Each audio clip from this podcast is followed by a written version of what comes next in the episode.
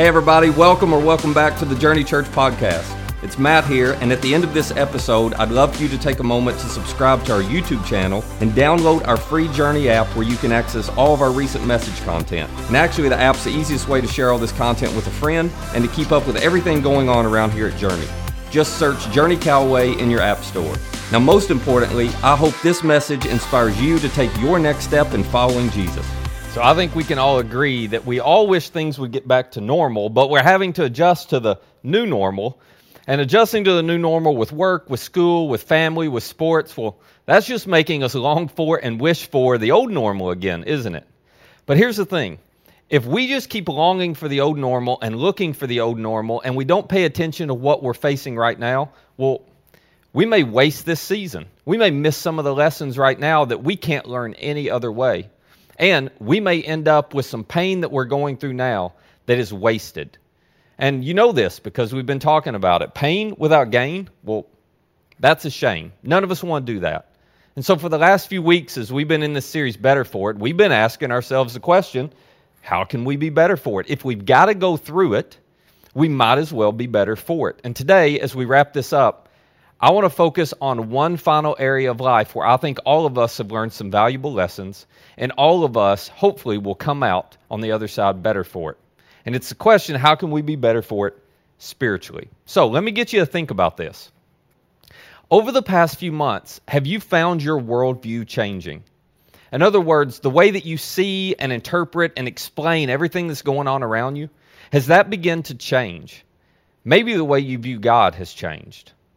Maybe you found yourself in the middle of this, beginning to question things, beginning to question God, beginning to wonder, God, where are you? God, why would you let this happen? God, why wouldn't you change this? God, why wouldn't you fix this? If you have found yourself asking those questions or feeling those emotions, listen, do not lean away from that. You should lean right into that uncertainty, to those questions, and to those doubts. Do not put your head in the sand and ignore that. No, there are some valuable lessons to be learned from that. For example, let me ask you this Did you discover over the last few months that your faith was more fragile than you imagined? More fragile than you imagined. In other words, for some of you, maybe what you discovered as you went into this pandemic is you had some certainty about who God was, what He was like, and what He would do. You were confident well, if I just do X, Y, and Z, if I just punch this button and then this button and then this button, well, God will always do this as a result. You were just certain. You were certain about God. You were certain about what you believed about God. You were certain about how God worked and how you could get God to work. And then this season hit. And you began to punch the buttons like you always had, but it didn't result in God doing what you want him to do. You began to following the began to follow the formula that you'd always followed but it wasn't resulting in God delivering the outcomes He'd always delivered. You prayed the same way you had always prayed, but God didn't answer like you expected Him to answer. And the end result of that is it's created so much uncertainty in you, it has made your faith or your trust, these two words are interchangeable, your trust in God, your faith in God, it's, it's become really fragile. For others of you, your faith or trust in God has become more fragile the longer you've gone through this that on the front side of this, if someone would have asked you what is central to your life, you would have said, absolutely God is. My relationship with Him, it's more important than anything else. And maybe you would still say that, but you know deep down inside what's been revealed over the last few months is that's just not true. Because the longer this is gone, the more you have drifted. The longer this is gone, the more you have realized, I don't think God's actually central and most important to me you found yourself spending less and less time trying to get to know Him personally, less and less time praying or reading your Bible, less and less time serving other people. Instead, you just turned and became really self centered and self focused. Less and less time watching online. I get it. You know, you started and you were watching every week because you wanted to grow and you wanted to learn. But as time's gone on, you have replaced that habit with some other things and you just don't invest quite as much anymore. You don't make it a priority. You've discovered that your faith is way more fragile than you think. Again, there are some lessons to be learned from those things. Trials, trouble, suffering, well, they always reveal to us both the size and the strength of our faith. Peter, who was one of Jesus' closest friends, Peter, who I mean, he saw Jesus do so much. He saw the death, he saw the resurrection. Peter had seen miracle after miracle, but Peter also went through a lot of suffering on his own. And in the first century, he was writing to a group of Christians who were dealing with intense and immense suffering and persecution. And here's what he reminded them of, and maybe this will be encouraging to you. He said, These, all the trials, all the suffering they were going through, these have come so that the proven genuineness of your faith. He says there's some things you're learning about your faith in this. It's showing or proving some things to you. He says, So at the proven genuineness of your faith, which is of greater worth than gold, because that perishes even though it's refined by fire, he says, I hope that these have shown the proven genuineness of your faith will result in praise, glory, and honor when Jesus Christ is revealed. In other words, Peter said, I hope when you're on the other side of the suffering that you're in, that you're going to look back and realize your faith, your trust in God, it really was centered in the right place. And it will, really was as strong as you thought it was. And then on the other side of this, you're going to look back and go, My faith or trust in God, it grew and it was strengthened by the suffering. Now, just real quick before we move on. See, this is key to having a proven, genuine faith. The thing that develops a genuine faith in you and me is actually not just the size of our faith. And don't miss this. The fact that you trust more doesn't necessarily mean you have a trust that will withstand the fires, the pressures, the troubles of life. The key to having a genuine faith is not just having bigger trust, it's the object of your trust. Now, some of you, you're wrestling with this right now because you keep dealing with worry, stress, anxiety, uncertainty, and you're thinking to yourself, and maybe you've been told, well, you just need to have more trust. I guess if I just had more trust, I wouldn't, you know, that's my problem. I just need to trust more. Well, not necessarily. Because you can have really big faith or trust. But if your faith or trust is placed in something or someone that can be taken or shaken from you, if your faith and trust is in something or someone that you can lose, well, that's not going to last. That's not going to survive the trouble, the difficulty, the pressure of life. That's not going to be a genuine faith. You see, the only way to have a proven genuine faith is to have a trust that is placed in something that cannot be taken or shaken from you. It's knowing that your faith and your trust is in God. It's in the one who, no matter what you're going through, He will never leave you, He will never forsake you, He is for you, and He is going to be by your side no matter what comes your way. And you cannot lose him. Now, when you put your trust in Him, when you have that kind of confidence and faith in Him and the fact that He's always going to be right with you, then you can face whatever it is that you go through in life and you come out on the other side going, you know what? God did exactly what I thought He was going to do. He walked with me through this the entire time. Now, I think that's the kind of faith that we all want to have, isn't it? The kind of faith that even if we wish we could change everything around us, we're confident we're going to be able to walk through it anyway because we've got a God who is for us and with us. We've got a God who cares. We've got a God who loves us no matter what. But how do you get that kind of faith or trust in God? What do you have to do to grow? That's a great question. As we're going through this pandemic, how do you grow spiritually? Well, what most of us do in any area of life when we realize, I think I need to grow here, most of us focus on the what and the why the what and the why. We come up with a what, a plan for what we need to do, and then we remind ourselves of why it matters, and we try to keep ourselves motivated with the why. I'll give you a quick example. We've all had some moment in life where we thought, you know what? I need to grow and improve my health. This is where I got to grow with my physical health. And so, what did you do when you began to think about how to grow with your health? You immediately thought of the what and the why. That's where we all go you begin to think about what exercise plan or routine do I need to have? Do I need to get up and walk every day? Maybe I need to go to the gym. Maybe I need to do this. You came up with a what? A plan for exercise. And you came up with a what? A plan for how to eat. You got to change your diet and you got to do this. You got to eat healthier and prepare better meals. You came up with a what? And then you came up with a why. You identified why you wanted to grow in the area of your health. And maybe you went so far as to write it on a card or a piece of paper, you stuck it on your mirror in your bathroom or stuck it in your car. You put it somewhere where you would see it. So when it was hard to follow through on the what, the why hopefully would inspire and motivate you. But you know as well as I do that always falls short if that's all you do. And here's why. Jim Collins, in his book Good to Great, it's a phenomenal business and leadership book he wrote several years ago. In this book, he introduces and suggests that we take a little bit of a different approach.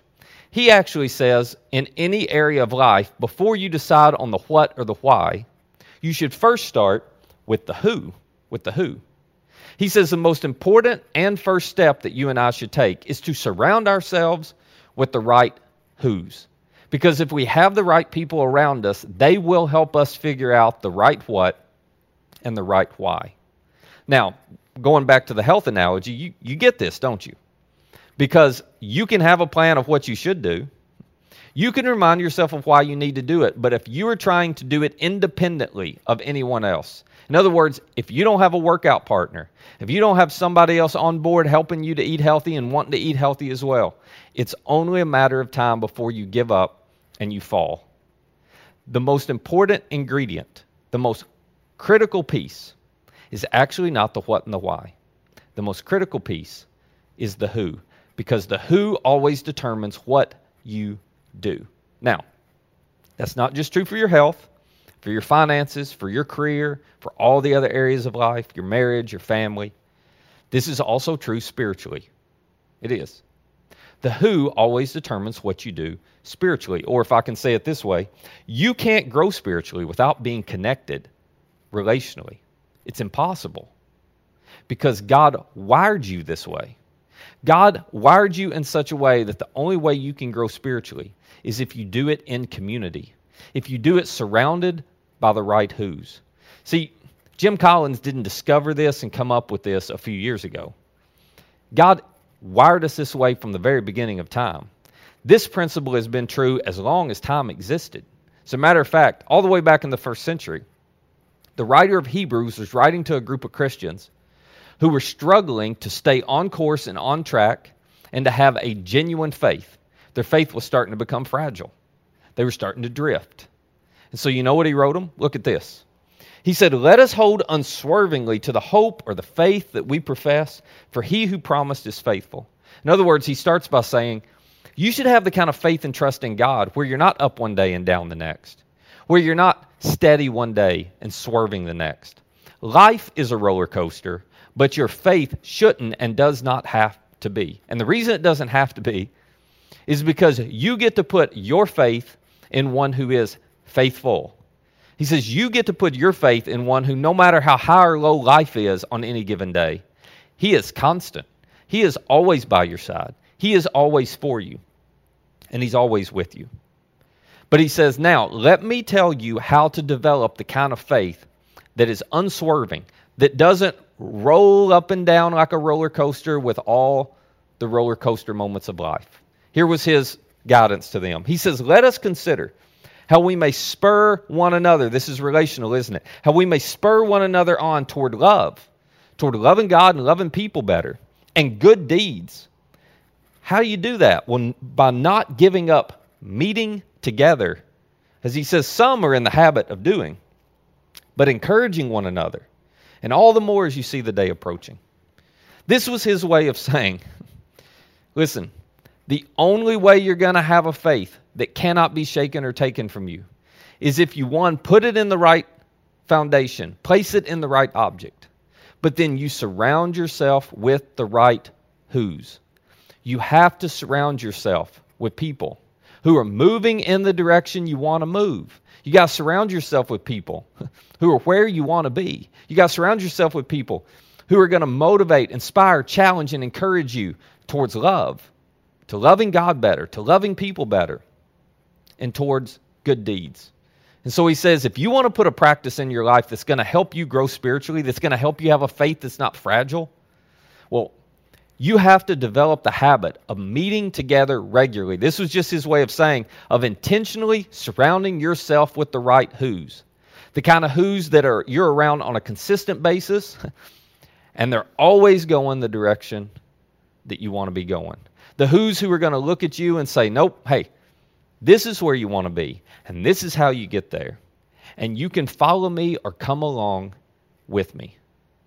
This was a Hebrew writer's way of saying that you can't grow spiritually without being connected relationally.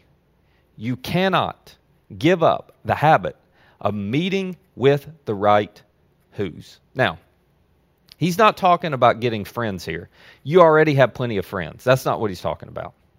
He's talking about, in addition to your friends, do you have some people that you are consistently around who encourage, inspire, motivate, and challenge you to grow spiritually and to develop the kind of faith in your Heavenly Father that you most want to have? Who are the people that are in your life that are consistently moving in the direction you want to move spiritually? That's how you become better for it spiritually. Now, this has been my experience over the past few months. If you came to me and you asked me, Matt, how have you been able to navigate through this? What's enabled you to have an anchor or foundation or a sense of, of calm and steadiness in the middle of everything we've been going through? This is exactly what I would tell you. I would tell you about the friends that I already had in my life before this hit. Friends who move in the direction I want to move. Friends who have the kind of faith I want to have. And you know what happened when this hit? I'd pick up the phone. I still do it. Pick up the phone. I give them a call. I talk to them about what I'm facing, and they remind me, hey, God's still with you. They remind me, hey, here's the direction you need to go to have the kind of faith you want to have. They encourage and inspire me towards love and good deeds every time I have a conversation with them. It is motivating because they are with their faith where I want to be. Before this pandemic ever hit, I had a habit of meeting with my small group every Wednesday night. It's another group of who's that I have surrounded myself with, who are moving in the direction I want to move, who have the kind of faith that I want to have. And throughout this pandemic, we have continued to meet. We have continued together. We have continued virtually to connect with one another.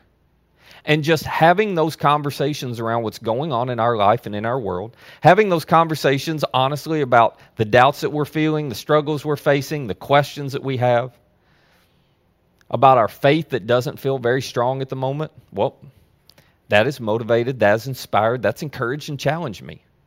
They have to keep moving, to keep pressing forward, to keep trusting the one who, as the writer of Hebrews said, well, he's faithful. He's faithful.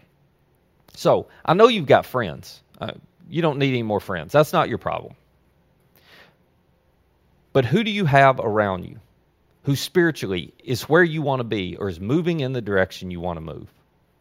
Who are the people that you consistently rub shoulders with, interact with?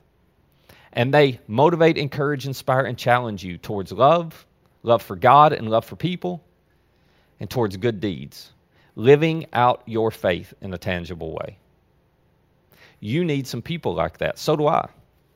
Because the who's always determine what you and I do.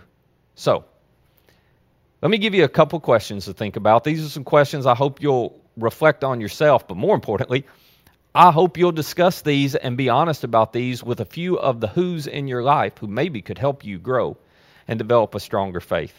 Here they are. What have the past few months revealed to you about the size and strength of your faith? Have you paused to think about that? It's important to know. And are you closer to God or have you drifted farther from God during this crisis? And then the second part Who in your life regularly encourages you to love God and to love people? And what could you do to consistently spend more time around the right who or the right group of who's? Now, before we wrap up, let me just tell you this. If you've been around our church for any length of time, you've heard me talk about our groups. And the entire reason that we offer groups as an opportunity for you is not because we think you need more friends. We know you don't need more friends. Matter of fact, when you hear me talk about groups, those of you who aren't in it think, I don't have time for that. I don't have time to keep up with any more people in my life. And I get that. But this isn't about friends. This is about being intentional about surrounding yourself with the right who's who are going to help you grow spiritually. It's about developing a habit of intentionally connecting on a regular basis with some people who are moving in the direction you want to move spiritually. People who are going to help you develop a faith that is genuine, that's proven, and that cannot be shaken or taken from you. That's different, possibly, from the friends that you hang out with. You need some people like that in your life who are going to encourage, motivate, and inspire you to grow spiritually. So, if you don't have that and you're not sure where to find that group of who's, what we're going to do this fall is we're going to offer some short term group opportunities. And by short term, I mean some of them will be four weeks long, some of them will be six weeks long, some of them may be eight weeks long. But just some short term opportunities to help you connect with and be in an environment where you are surrounded by some who's that are wanting to move in the same direction you want to move. So if you're interested in learning more about some of these groups and the topics, I'm not asking you to commit. But if you're just interested in letting us know, hey, I'm interested in a group around finances. I'm interested in being in a group with some people around parenting so we can grow there. I'm interested in being in a group where I better understand faith and what it means to have a relationship with God that's personal. I'm not sure I really get that. But I'd love to be in a group of people where together we're figuring that out. If you want to let us know what you're interested in, all you have to do is text the word try groups, make it all one word, try groups to 94090. And if you'll send that text, you're going to get a link which shows you some of the different topics we may do short term groups around this fall. And you can tell us which ones you're interested in. And then as we start those groups, we're just going to let you know about it. And you can decide if whether in person or digitally, you would like to be a part of some of those. Here's what I know for you it's true for me, it's true for everybody.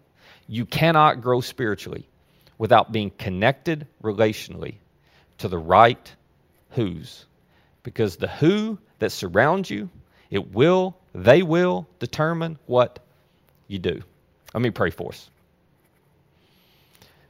Father, would you help us to not just be satisfied with where we are with our faith, but help us to have enough of a desire to want to grow and know you better that we'll surround ourselves with some people who do know you better than we do. Some people who have a kind of faith that we wish we had.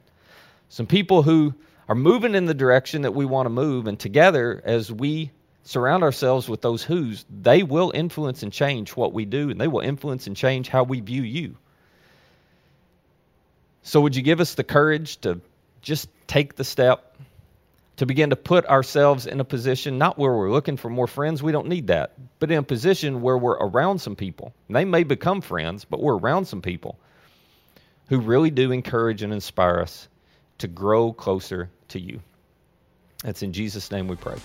Amen. Hey, once again, thanks for listening. If you'd take a moment to rate and review this podcast, it would really be helpful. And if you live near our church, we would love for you to engage with us at one of our weekend gatherings. For directions, service times, and information about our phenomenal children and student environments, just visit us at journeycalway.com.